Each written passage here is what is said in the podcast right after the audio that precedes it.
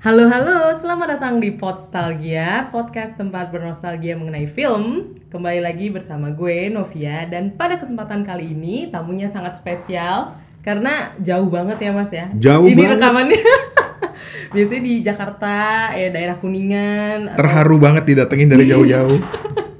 Ini kita rekaman di Bangkok ya Mas, di tepatnya di Saturn Square. Jadi ini perkenalkan. Padahal, Ba- padahal Mas sebenarnya di. Blok M nih rekamannya di Oh, Blok M ya di apa tuh namanya di Pasaraya. Di Pasaraya, gitu. atau di Sentra Raya ya itu. Jadi eh, Mas Rane perkenalin dikit dong Oke, Mas. eh, nama ini pakai gue lu nggak gue lu nggak apa-apa kan ya? Nyantai aja kan nama gue Rane, eh, gue podcaster di Suarane Podcast sama di Kepo Buku. Mantap. Asik. Iya, aku sering dengerin Gepo buku sih. Asik. Makanya tahu juga oh di Bangkok rekamannya gimana. Sadis rekamannya di Bangkok. Mantap. Dan kalau misalkan di komunitas podcast tuh kan Mas Rane sering banget didapuk sebagai bapak podcaster Indonesia ya Mas Rane. iya, ada yang bilang bapak podcast, Mantap. engkong podcast, paman podcast, mbah podcast. Ya, Waduh. ya sebenarnya sih podcaster aja lah. Cuma bedanya karena ya mungkin karena gue kenal duluan aja gitu. Emang udah dari tahun berapa Mas Rane? Dari 2006 gue udah mulai mainan podcast. Wow, Tapi- 13 tahun lalu. Awalnya sih buat kerjaan, tapi kemudian tertarik untuk nyoba bikin sendiri gitu. Karena kalau di dulu kan kerja di radio, di radio tuh rasanya kok banyak banget aturan harus begini, harus begini, ngomongnya nggak boleh begini. Ah udahlah bikin sendiri yang kita bebas ngomong gitu. Iya iya, setuju sih Mas karena aku juga nggak ada pengalaman radio atau apa pun sih, jadi Heeh. langsung terabas aja ya. Ya iya karena banyak orang podcaster yang bilang waduh nggak ada pengalaman radio atau malah niru gaya radio gitu salah. Buat gue sih salah gitu loh. Karena podcast itu bukan radio. Oke oke. Oke, jadi pada kesempatan kali ini film yang dipilih Mas Rane itu adalah Kontak ya Mas, Yes. yang dirilis tahun 1997, disutradarai oleh Robert Zemeckis Yes. dan dibintangi oleh Jodie Foster. Yes. Oke, kita dengerin dulu cuplikan filmnya. This morning's detection of an unidentified radio source from deep space can neither be confirmed nor denied. Whatever it is, it ain't local. Position? I checked into interferometry somewhere in Lyra, I uh, think. Vega? Can't be. It's only 26 light years away. I want all these people out of here. Your having sent this announcement all over the world may well constitute a breach of national security. Boy, this isn't a person-to-person call. This may be an announcement to get our attention. The president's called an emergency meeting. You know those interlaced frames that we thought were noise? This has structure. I'm going to recommend to the president that we militarize this project immediately. There's no reason to believe that their, their intentions are hostile. There's no proof of that. Why don't they just speak English? Mathematics is the only truly universal language, Senator. Buried within the message itself is the key to decoding it. Those look like engineering schematics, almost like blueprints. It is our belief that the message contains instructions for building some kind of machine. A machine? It might turn out to be some kind of a transport. Transport. The fact is, you don't know what it does. It could be anything. Nobody's saying this is dangerous. They're gonna build it. Who gets to go, though? It's complicated, Ellie. Who gets to go? By doing this, you're willing to risk your life. You're willing to give your life and die for this. Why?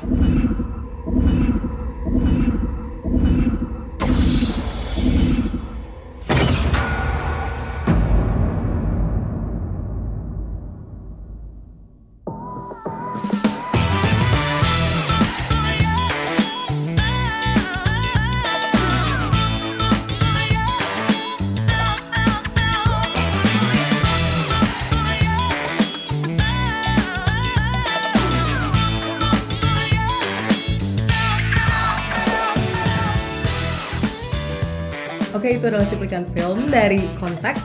Nah, langsung aja nih Mas Rane nih. Gue pakai gue lu aja ya Iya, Mas iya, ya. santai Santai. aja, santai. Gue mau nanya kenapa sih Mas Rane suka film Kontak ini? Film kontak ini sebenarnya ya gue suka itu karena gue punya obsesi yang sama, sama yang namanya alien. Jadi eh gue tuh dulu kecil cita-citanya jadi astronom. Karena cita-citanya jadi astronom cuma satu aja cita-citanya. Karena gue pengen ketemu sama alien. Oh, gara-gara alien itu. karena gue tuh selalu di, di nggak tahu mungkin karena faktor bacaan atau karena faktor orang tua juga suka cerita. Jadi gue selalu percaya bahwa di luar dunia, di luar bumi itu ada yang namanya alien.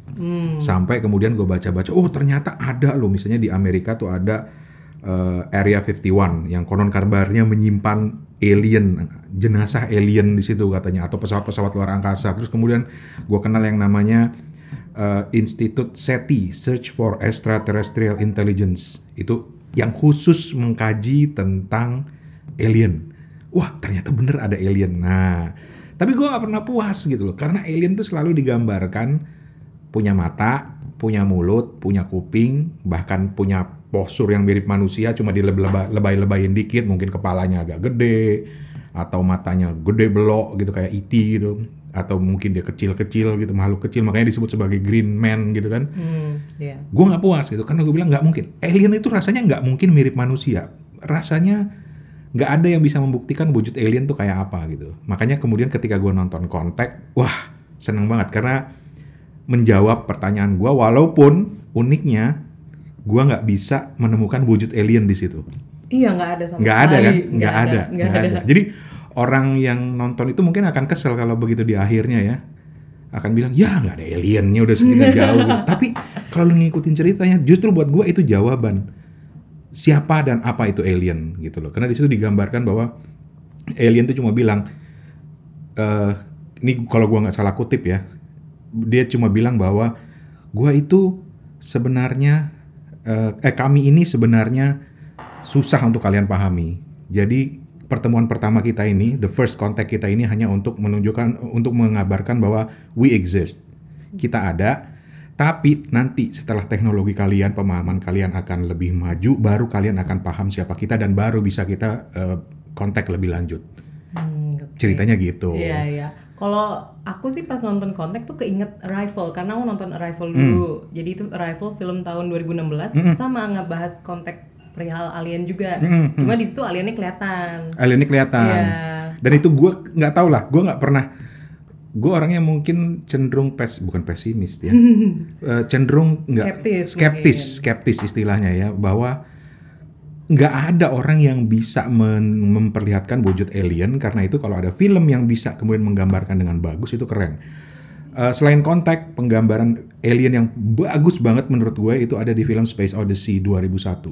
Oh, yang Stanley Kubrick ya. Stanley. Kubrick itu keren banget Itu walaupun nggak ada aliennya juga. nggak ada tapi kan dia digambarkan sebagai bentuk monolit apa sih ya monolit itu apa ya Yang kayak, prasasti tinggi kayak prasasti gitu, ya. gitu dan monolit itu jadi di- kalau di film ini ini agak agak menyimpang dikit ya ke Stanley Kubrick ya di film Space Odyssey 2001 itu kan tahapannya ada di zaman prasejarah ada monolit nah monolit inilah katanya yang kabarnya mempengaruhi eh, pikiran makhluk-makhluk purba sehingga mereka mulai bisa membuat alat bisa membuat apa namanya Yang buat ngebunuh bahkan buat ya. ngebunuh alat perang eh, dan lain sebagainya. Jadi itu katanya pertemuan pertama. Tapi ke sini ke sininya itu nanti ditemukan lagi di planet lain segala macam dan itu yang menjadi sentral dari cerita eh, tentang Space Odyssey ini. Walaupun pusatnya sebenarnya lebih kepada perjalanannya bukan kepada aliennya. Gitu. Iya, aku juga setuju karena aku kalau misalnya pas nonton kita balik ke Space Odyssey itu apa perjalanan dia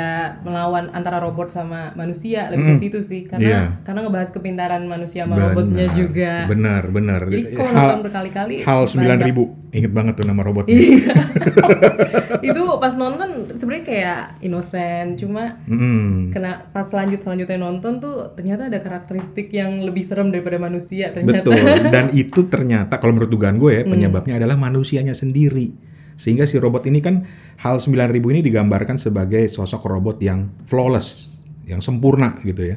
Tetapi kemudian saking sempurnanya dia mulai mempertanyakan tujuan manusia sebenarnya apa sih dengan perjalanan antar planet ini. Sehingga di situ mungkin dia terjadi apalah, mungkin dia kesel atau gimana sehingga jadi koslet atau gimana nggak Iya. nggak paham gitu. Tapi itu Space Odyssey gitu loh. Nah, eh, ketika gua nonton kontak terus terang kontak itu jadi jadi kayak apa ya jadi kayak ritual gua tiap tahun Oh gitu, setiap jadi tahun. hampir tahun ini belum Oh, tahun ini belum. tahun ini gue baru baca mul- baru mulai baca novelnya sedikit Wah, oh itu dari novel ya, Nov- Mas. ah, kontak tuh menarik jadi Carl Sagan ya yang menulis dia seorang apa sih astronomer ya kalau nggak salah atau Iya, iya. fisikawan Yang nulis Carl Sagan juga Carl Sagan. ya. Nah, Carl Sagan tuh terkenal dengan buku-buku fiksi ilmiah kayak uh, uh, Ko- Cosmos dan lain sebagainya gitu ya. Tapi kontak ini sebenarnya dia tulis sama istrinya tujuannya adalah untuk dijadikan skrip layar lebar Memang sudah ditujukan. niatnya. Tapi Oh. kemudian nggak ada yang tertarik zaman itu gitu loh. Mungkin Iya, dianggapnya aneh atau mungkin ngeselin gitu kan. Masa nggak ada Little Green Man-nya nggak nggak bisa dijual gitu kan. Akibatnya kemudian eh, dia jadikan novel. Setelah jadi novel, baru banyak yang tertarik, termasuk si Robert Zemeckis ini. Oh begitu. Jadi- Ceritanya yang gue dapat sih gitu. Iya, iya. gitu. Makanya ini aku pas nonton juga bakal kiranya pertualangan di luar angkasa aja, tapi kan ini kompleks ya ada politik apa ya Amerika Serikatnya juga, terus ada penolakan oleh rakyatnya, soalnya kan ngebahas soal kepercayaan pada Tuhan atau enggak tuh di film. Yes, Di yes. situ. Itu Jadi- keren banget. Geopolitiknya ada tentang tentang ke- keyakinan pada Tuhan ada. Tapi yang satu yang menarik dari film Kontak adalah karena Robert Zemeckis ini terkenal dengan pemanfaatan apa ya eh, efek Hmm. pemanfaatan efek yang menarik dan itu terlihat untuk film tahun 97 kalau nggak salah ya konten Iya. itu ya. Itu udah keren banget itu bagaimana dia menggambarkan si alien ini menciptakan apa, mengirimkan pesan untuk membuat alat yang akan membawa manusia ketemu mereka. Alat itu desainnya tuh keren banget gitu loh. Terus angle pengambilan kameranya kalau ada yang udah nonton ingat bagaimana si Ellie Airway kecil ini, anak kecil ini yang kemudian jadi astronomer kondang ini lari ketika mendengar kabar bapaknya apa dia dengar bapaknya jatuh dan kemudian meninggal dia lari angle kameranya itu luar biasa gitu loh karena itu diambil yang gua aja ngejelasinnya nggak bisa tapi dia ngambil dari arah cermin tapi cermin tapi kameranya nggak ada di cermin itu gitu Yang loh. itu kan dia ngambil obat Ah, buru-buru persis, ke kamar benar. mandi, terus habis terus itu dia buka kotak obatnya Iya. gitu. Itu nggak ada gambar kameranya di situ dan sehingga ada pantulan foto mereka berdua. Exactly. Ayah sama anak. Exactly. Nah orang bertanya-tanya itu gimana sih triknya itu. Nah itu Stanley Hmm. Kubrick terkenal dengan itu. Jadi konteks ini lengkap lah. Berarti oh Robert Zemeckis ya. Robert Ah, Zemeckis. ya. Jadi lengkap lengkap banget. Plus ya harus memang Jodie Jodie Foster sih yang main. Emang harus ya. Kayaknya iya sih kalau inget kontak ingetnya dia ya. Ingat dia sama Matthew McConaughey karena buat gue walaupun ada tokoh-tokoh lain yang bahkan gue nggak hafal Hmm. siapa tapi dua orang itu keren banget karakternya tuh bagus banget Eh, Matthew McConaughey yang kemudian eh, digambarkan sebagai orang yang apa sih istilahnya dia penasehat spiritual pemerintah Iya. Amerika gitu iya, ya Bahkan penasehat awalnya kan dia penulis. penulis Iya. terus terlibat romance dengan si Jodie Foster si Ellie Airway tapi kemudian mereka ber- berpisah arah Iya Eh, dan pisah visi juga kan pisah ya selama visi itu. Ellie yang nggak percaya Tuhan Robert Zemeckis ini pendeta kayaknya ya Si apa? Si Matthew. Eh sorry sorry eh, Matthew Mon- Matthew McConaughey pendeta. ini pendeta gitu. Jadi dan itu jadi per- pertengkaran banget gitu. Bahkan ketika kemudian diputuskan siapa yang akan pertama kali nanti ketemu dengan alien setelah alatnya tadi dibuat. Itu jadi jadi masalah besar. Dan kemudian eh, pertanyaan terbesar adalah ini sejarah umat manusia yang pertama ketemu dengan alien masa harus diwakili oleh orang yang nggak percaya sama Tuhan?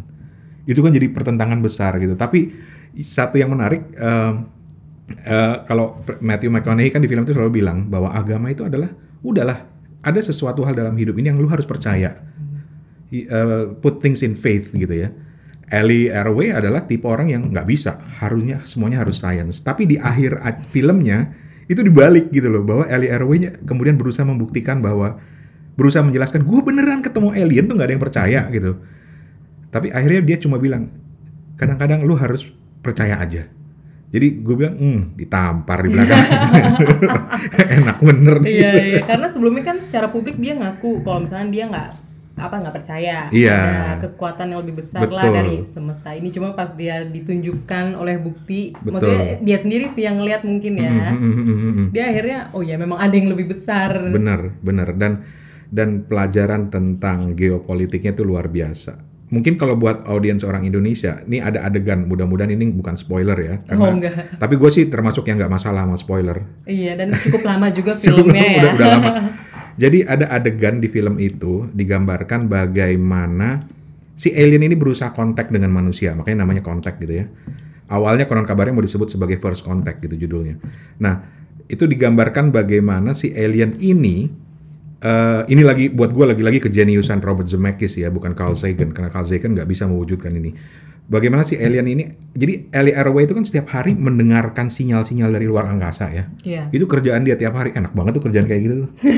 Duduk pakai headphone dengerin gitu ya. terus kayak dia seneng juga ya Heeh, sama dia seneng banget dan tiba-tiba ada sinyal. Nah, bunyi sinyalnya itu keren banget gitu. Itu ada masa ketika itu bunyi sinyal itu akhirnya gue jadiin MP3 di, te- di telepon Oh. gue.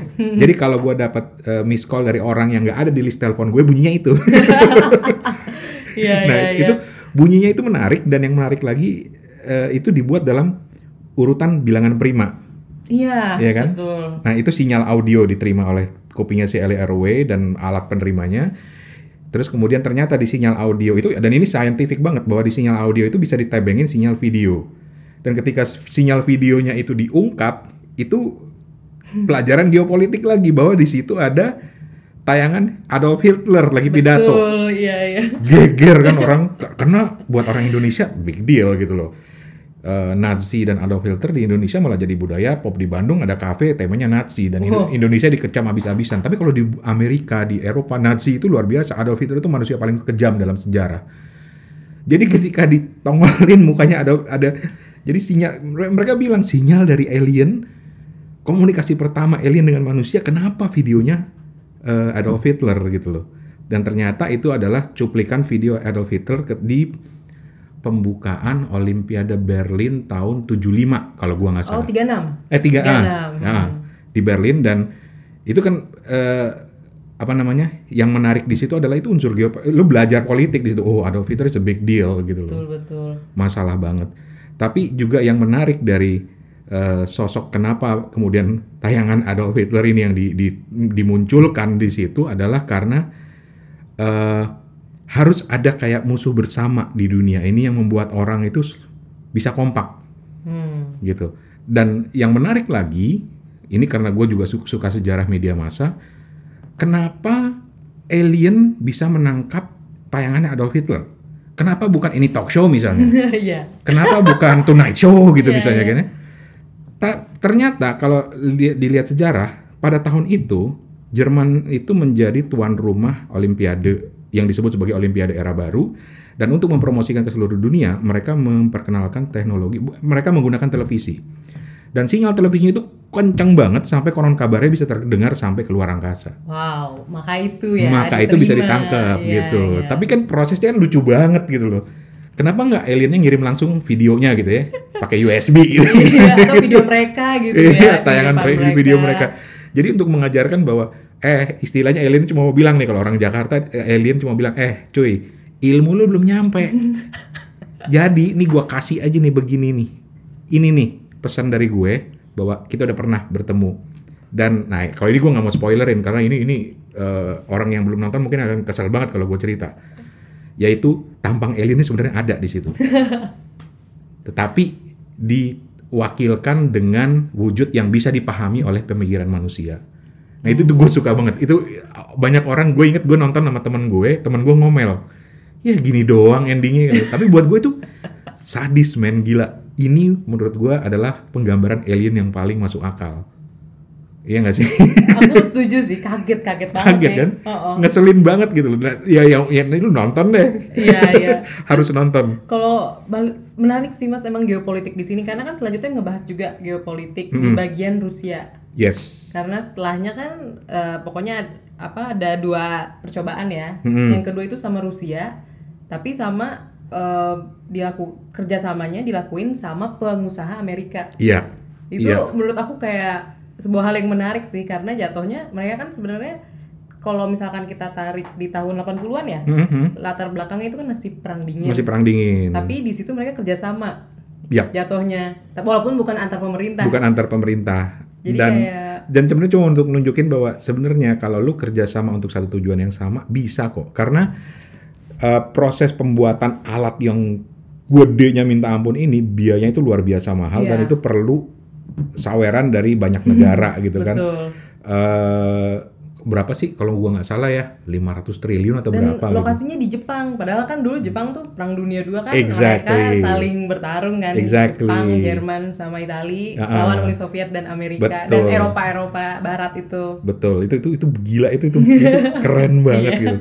Dan yang buat gue yang paling keren adalah soal keyakinan kepada Tuhan itu aja sih Hmm. bahwa bebas-bebas aja kok dan bahwa ketika lu tidak percaya pada sesuatu sebenarnya juga bukan Tuhannya yang dituju tapi apa yang lu percayain itu mau sains kek mau mau keyakinan lo apa kek tapi ya fine fine aja gitu loh sementara se- se- sema- selama lu masih bisa saling berhubungan dengan sesama manusia. Dan Ellie Airway itu buat gue ditampar banget di situ ketika dia bilang pada akhirnya dia ngalah dengan bilang ya udah deh lu percaya aja deh sama gue. Gitu. Itu Iya. itu keren banget. Dan bahkan sepacarnya sendiri kan si Matthew McConaughey sempet agak ragu juga sih kalau aku lihat sempat sih. sempat agak ragu. Dan karena apa? Ini buat put uh, in perspektif ya. Alat itu eh jadi menurut rekaman dari mission control pusat pengendalinya alat itu uh, Ellie Airway eh, ber ber apa ya? Ber, perja- melakukan perjalanan dengan alat itu cuma 18 detik. Oh jam, 18 jam mas. 18 detik kalau menurut pengakuannya si Ellie Airway Oh, kalau eh, si enggak, enggak. kalau mission 18 controlnya mission Hmm. controlnya mencatat hanya 18 detik tapi Ellie Airway yakin itu 18 jam Oh bukan dua-duanya ya mas? Enggak. Oh Jadi- oke. yang menarik itu untuk nunjukin gini. Jadi kalau men- bahwa eh, lokasinya Vega sumber dari si alien ini, jadi konstelasi Vega di luar angkasa itu kan 26 tahun cahaya ya kalau nggak salah. Nah, untuk nunjukin bahwa 18 detik itu adalah perjalanan yang ditempuh dengan teknologinya si alien yang super canggih ini. Tapi kemudian di terungkap dari rekaman video yang kemudian jelek, nggak ada hasilnya, kresek-kresek gitu, itu 18 jam. Oh ya. Jadi untuk nunjukin bahwa itulah luar biasanya teknologi alien yang lu belum nyampe cuy. Sabar aja. lu ngurusin pilpres aja dulu kelarin. Iya. ngurusin dulu eh, gosip-gosip artis, ngurusin dulu Donald Trump gitu. Udah kelar semua. Majuin teknologi lu baru lu bisa ngobrol sama alien dan buat gua itu jawaban yang paling tepat. Soalnya juga sebelumnya kan di film kan ada itu ya pemilihan siapa yang bakal masuk ke alat Mm-mm. itu dan Mm-mm. itu kan sangat dibahas ya soal percaya Tuhan atau tidak Yes. dan sampai ditayangin di TV. Mm-mm, betul, dan betul. Itu benar-benar semua orang kan kayak menolak si Ellie Arroway Gila. karena dia mengaku emang dia nggak percaya sama kekuatan yang lebih Betul. besar. Dan muncul reaksi dari dunia kan, Mm, orang-orang iya. berdemonstrasi. Mungkin uh, front pembela LRO eh front, front pembela ateis ada di situ juga gitu atau yang yang membela agama juga ada di situ. Tapi menariknya kalau lu baca novelnya yang pergi itu tiga orang loh. Oh tiga orang. Tiga orang. Oh oh iya iya. Jadi menariknya bahwa merasa di filmnya itu mungkin Zemeckis bilang udah satu aja biar lebih seru gitu ya. apalagi fokus ke Jodie Foster. fokus ke Jodie Foster. Jadi Jodie Fosternya sendiri yang berangkat gitu. Jadi ya saran gua kalau lo tertarik sama bidang-bidang science fiction begini nonton itu eh eh, eh, nonton dulu baru baca novelnya. Oh nonton dulu. Kalau gue gue karena memang gue nonton dulu, baru gue penasaran untuk ngikutin novelnya. Jadi karena kalau lo nonton baca novelnya dulu lo akan kesel. Ya kok begini sih alurnya? Ya beda nih, beda nih. Oh. Kalau menurut gue gitu Iya, iya, gitu. iya, iya, Terus eh, kalau gue nyinggung tadi soal apa efek suara, ya sebagai podcaster eh, atau orang radio, gue suka banget sama efek-efek suara, termasuk efek suara sinyal si alien itu. Terus kemudian gue membandingkannya dengan Close Encounter of the Third Kind. Oh ya, yang tahun 77 ya. Ah, itu aliennya juga berusaha berkomunikasi lewat suara, tapi suaranya tuh lucu gitu karena nada, na na na na na gitu loh, kurang lebih ada nadanya gitu, yang mengingatkan gue sama itu loh abang-abang es krim Waltz itu, Iya. ya. ya kan? Kayak gitu nadanya, gue bilang alien kok begini gitu, sementara alien yang Robert Zemeckis itu itu suara yang gue nggak pernah dengar sama sekali gitu loh. Jadi begitu luar biasanya plus satu lagi, kalau ini catatan pribadi buat gue lah, di da- kalau bicara budaya populer ada dua hal yang kalau gue berani sama jarum akan gue tato di badan gue. Sampai sekarang gue nggak punya keberanian untuk bertemu jarum. Oh gara-gara jarumnya ya. Jarum- jarumnya. Suntik pun juga. Suntik takut. pun enggak. Nah. Kalau bicara budaya populer, yang pertama itu adalah logo Superman terbalik. Itu yang menggambarkan tokoh Bizarro di film Superman. Jadi Superman yang tidak sempurna. Superman, Jadi bentuk Superman yang aneh, makanya logo Superman terbalik. Dia orangnya pokoknya aneh banget, makanya dibilang Bizarro namanya. Itu itu keren banget karena gue suka tokoh Bizarro ketimbang Superman. Ketimbang Superman. Karena buat gue Bizarro adalah justru penggambaran manusia. Kalau Superman kan ya manusia yang super gitu. Itu satu. Yang kedua, yang kalau gue berani sama, sama tukang tato gitu ya, gue mau tato itu tuh alatnya yang dipakai untuk si Ellie Arroway pergi ke ketemu alien itu. Hmm. Itu desainnya kan keren banget itu. Itu sampai sampai kalau lu cari di YouTube ada yang sampai bisa membahas loh makna dari desain alat itu. Wow. Itu wow. ada tuh. Ada yang sampai bisa membahas sampai sejauh itu, sampai ke penggunaan suaranya. Gue bilang, gila ya nerd tuh banyak banget ya di dunia ternyata ya. Lagi ada YouTube ya makin kelihatan ya. Makin Iya, iya, kelihatan iya. gitu. Wow, ngebahas alatnya ya. Ngebahas alatnya. Alatnya bahkan ya. Alatnya. Jadi lagi-lagi alatnya ada itu di film aja. exactly alatnya itu lu nggak bisa ceritain gue nggak bisa gambarin alat itu kayak apa pokoknya kalau gue harus cerita ke orang gue bilang lu tahu logo McDonald nggak Tit, bukan sponsor ya logo McDonald tuh kayak kayak lengkungan gitu kan nah ini bentuknya kayak lengkungan gitu terus tapi ada yang muter-muter di sampingnya dan di tengahnya tuh ada bola yang nanti di dalamnya tuh ada si orang yang akan bertemu aliennya nah waktu pertama kali ditemukan diperkirakan bola alat ini adalah kayak ketapel yang akan melontarkan bola ini keluar angkasa Iya, iya. Iya kan? Dikirain kayak gitu. ternyata lah turunnya ke bawah itu sadis gue bilang itu baru film keren nih.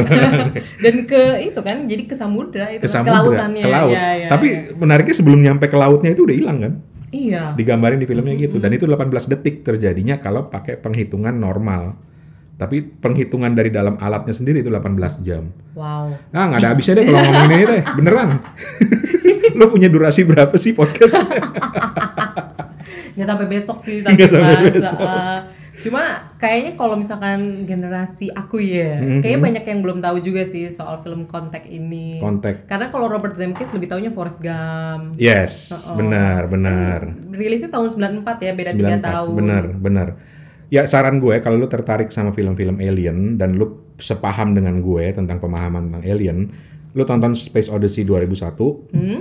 satu Eh, tuh ya. aku juga seneng sih Gitu ya? iya iya iya baru eh, Contact baru Contact buat lucu-lucuannya ya nonton lah yang lain ya kan? Eh, apa ya? Interstellar tuh ada ada aliennya nggak sih? Nggak ada ya? Nggak ada nggak oh ada. Independence Day. Oh buat- itu lucu lu- itu buat, seru-seruan. Nah, buat lucu-lucuan. Independence Day itu bagaimana Little Green Man datang ke bumi dan menghancurkan bumi. Itu buat lucu-lucuan. Tapi kalau lu buat serius tontonlah Space Odyssey 2001 Stanley Kubrick tahun 64 atau 68 tujuh enam tujuh delapan enam delapan 68 gitu ya.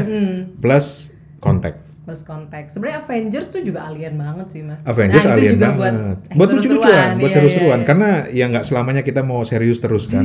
kan Thor juga alien tuh. iya, Thor juga alien. planet lain. Sama ini siapa? Captain Marvel juga alien iya kan? bener. Terus Guardians of Galaxy banyak Ah, sebenarnya ya. Sebenarnya sebenarnya kita demen film alien ya. Dema- buat gue, kenapa manusia suka alien itu karena manusia itu punya kecenderungan untuk menggambarkan dirinya dalam sosok makhluk lain gitu loh. Makanya penggambaran alien itu kebanyakan akhirnya seperti manusia gitu. iya iya.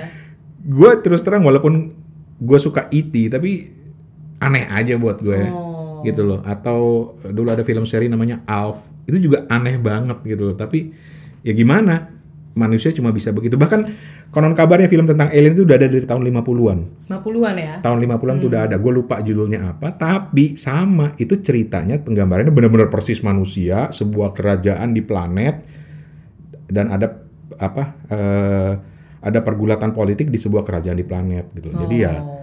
ya ya alien sih cuma ya ya kayak Iya. begitulah Iya bentuknya. Kalau nggak sama persis ya bentuknya Nah. kayak hewan, menyerupai hewan sih kalau menurut aku sih.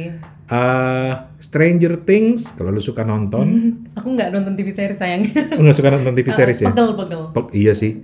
Gua cuma se- eh, berhenti di season 1 udah. gitu? Nggak sanggup lagi ngikutin.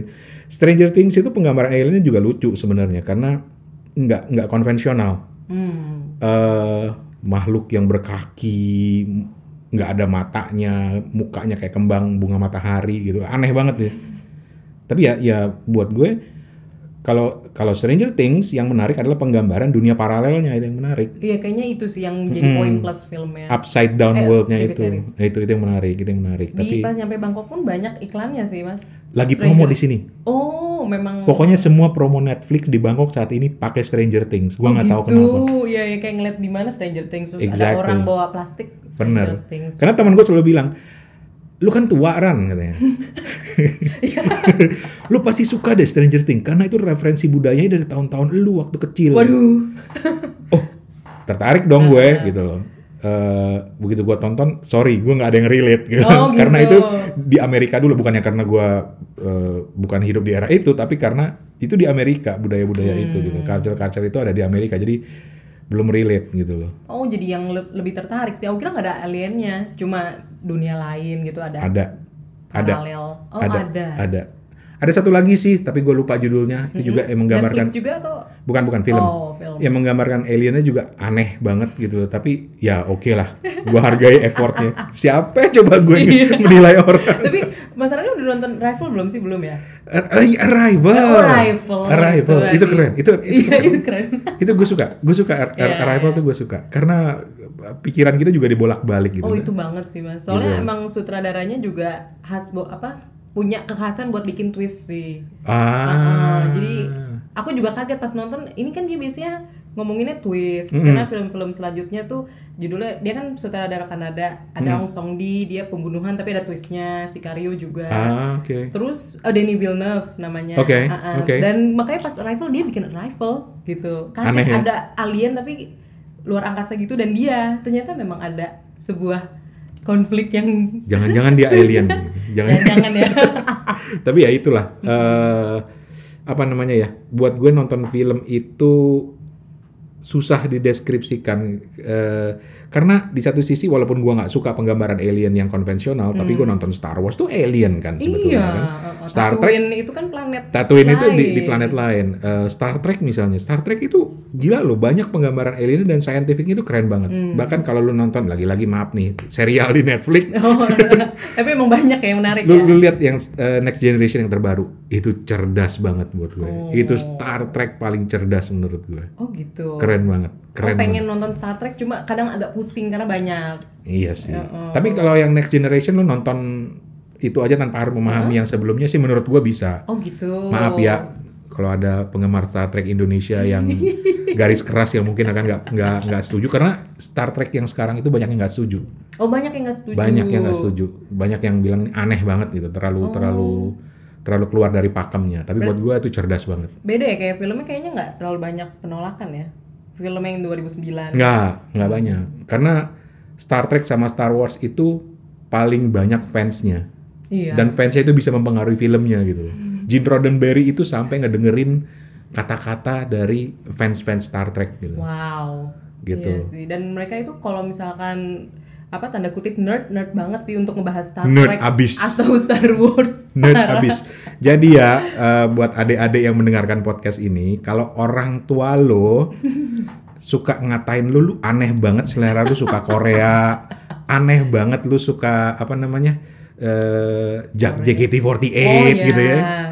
Lu bilang emak bapak juga nggak kalah anehnya bilang ya Sama aja. Nerd juga beda zaman aja Betul, beda beda itu aja. Nanti juga nanti muter lagi. nanti juga muter lagi nanti keanehannya akan akan akan berubah lagi Hmm. akan akan berbeda Iya. lagi gitu karena kayak misalnya gue pernah di podcast gue gue ngobrol dengan temen gue seumuran sama gue persis yang ngefans banget sama Meteor Garden dari yang episode yang awal Wow. sampai yang versi Korea sampai yang sekarang versi Taiwan yang Meteor Garden yang baru Jepang, oh ya yang Han- Jepang. Hana Yoridango ya. Nah, itu dia ikutin semua dan dia bisa cerita bahkan Wow. dia ikut ikut penggem klub ya ah, bukan klub sih kayak fans club yang bisa menjelaskan loh eh, tone warna baju tokoh-tokohnya gue bilang gila ya gue lu sampai segitunya gitu loh gue ngeledekin dia sampai kemudian dia di- nyadarin gue eh lu sendiri hafal kan? Siapa aja tokoh-tokoh di Star Wars?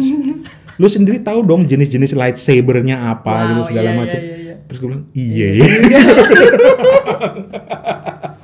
bedanya Iya ya sih ya. ya gue misalnya gue suka Harrison Ford yang ini suka Sancai atau Iya, Tom Mingse gitu.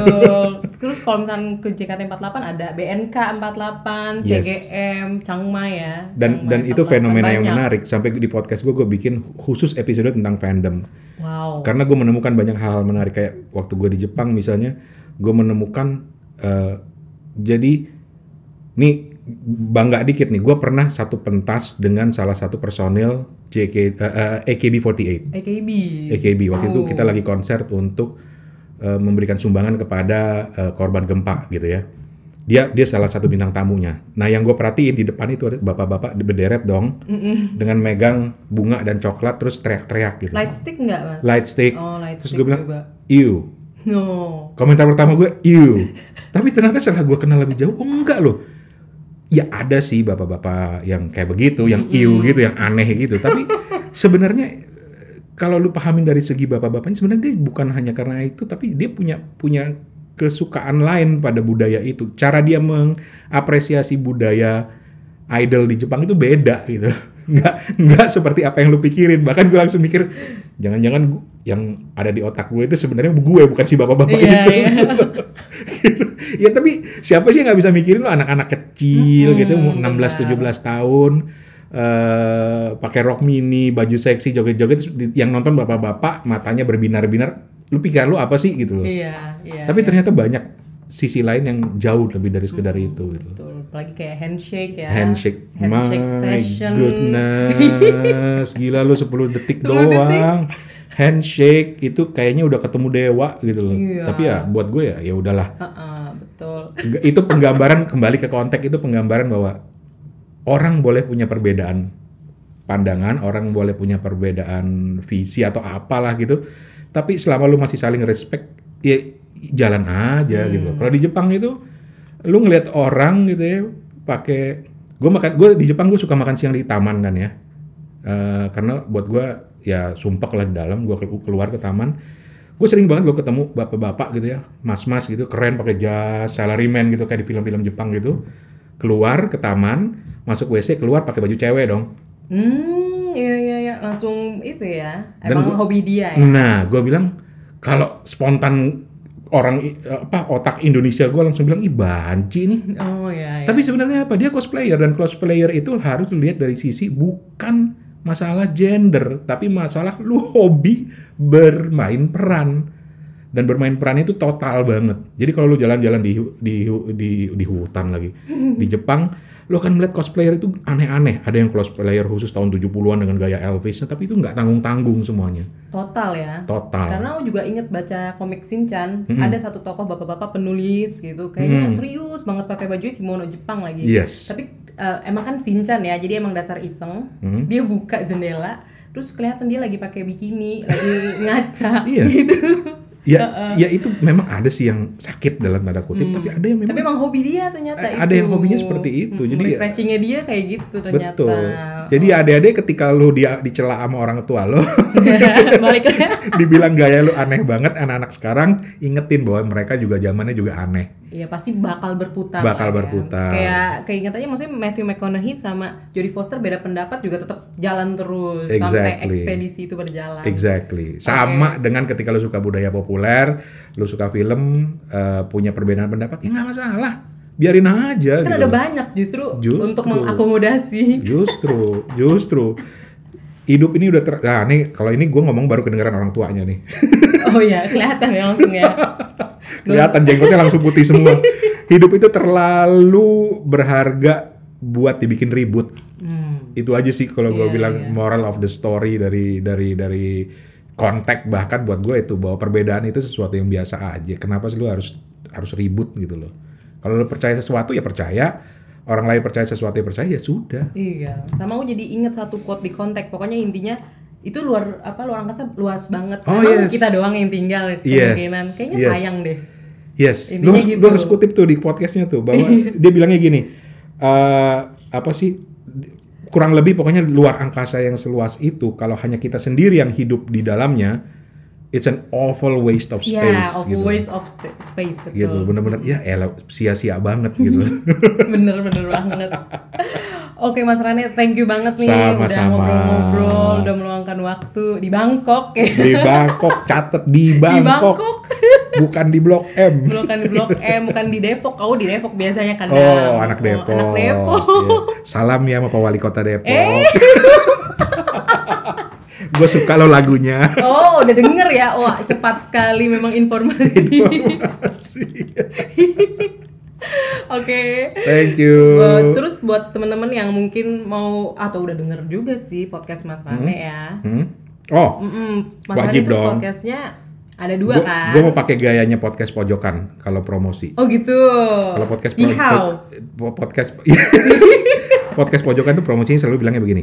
Jangan dengerin, Jangan. jangan jangan dicari di Spotify suarane keywordnya atau jangan dicari di SoundCloud atau di Apple Podcast, Google Podcast, jangan dicari keyword suarane. Jangan. Jangan pula cari keyword kepo buku. Jangan. Waduh, jangan. Jangan. Jangan. Iya sih, jangan sampai ya Mas ya. Jangan sampai juga search Podstalgia jangan. Oh, jangan apa lagi? Jangan, jangan. Jangan. Gila lo Podstalgia banyak review-review keren di situ. Jangan. Jangan, jangan. Jangan. Jangan. Terutama ya, nih favorit gue ya. Jangan lu dengerin episode yang bahas Gone with the Wind. Oh, jangan. Gila gue salut banget tuh ada yang dengerin Gone with the Wind zaman sekarang. Tapi Mas Arni udah nonton berarti. Itu siapa sih? Itu gua sama temen gua. Oh sama lu. Lu umurnya berapa sih sebenarnya? Agak kaget ya. Ya, eh, Jadi jangan, jangan didengerin. jangan, Resiko tanggung sendiri. Resiko tanggung sendiri ya. Dan gua harus bayar hak cipta nih sama podcast pojokan. Enggak dong ya, pokoknya jangan didengerin lah ya itu Jangan, semua. jangan, jangan, jangan. Terus kalau apa Instagram juga jangan di follow ya Mas. Jangan. Ferdi. Waduh, jangan follow suarane podcast sama kepo buku jangan. Jangan ya, at suarane podcast sama at kepo buku. At kepo buku jangan. Jangan, Terus jangan jangan juga mau kepoin gua di RANE di Ah, eh, aduh, Instagramnya. iya, iya, Waduh, iya, jangan iya, apalagi iya, jangan iya, itu. iya, iya. RANE ya, empat huruf RANE, itu ya, huruf. jangan. Jangan. Jangan ya. Itu banyak yang nawar tuh empat huruf. Oh banyak. Karena Terakhir- simple ya. Terakhir minggu lalu ada yang nawar 600 US dong. Wow. Waduh. Bisa. Karena empat huruf. Iya iya iya. Lu nggak bisa RANE. dapetin Instagram empat huruf sekarang, apalagi RANE gitu. Iya iya banget susah. Yang ternyata gue baru tahu itu adalah produk alat-alat DJ. Oh gitu. Makanya ditawar. Jadi banyak yang ngirim ke gue bilang, hey DJ gitu, boleh nggak? Can I uh, offer you a price for your account?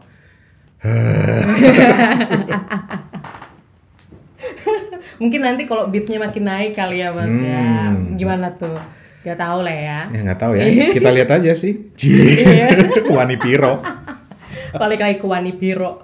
Oke deh, thank you banget buat teman-teman Podstalgia juga yang sudah mendengarkan hingga titik ini. Untuk kritik atau saran jangan kirim eh, mention, aduh jangan deh komentar di Instagram atau Twitter dari Podstalgia di @podstalgia apalagi kirim email ke podstalgia@gmail.com jangan ya Jangan. jangan Jangan. jangan Tanggung sendiri resikonya. tanggung sendiri resikonya oke terima kasih Mas Rane sekali lagi Sama-sama. dan terima kasih untuk para para para teman-teman Podstalgia yang sudah mendengarkan hingga titik ini dan sampai jumpa di episode selanjutnya. Bye bye. Bye.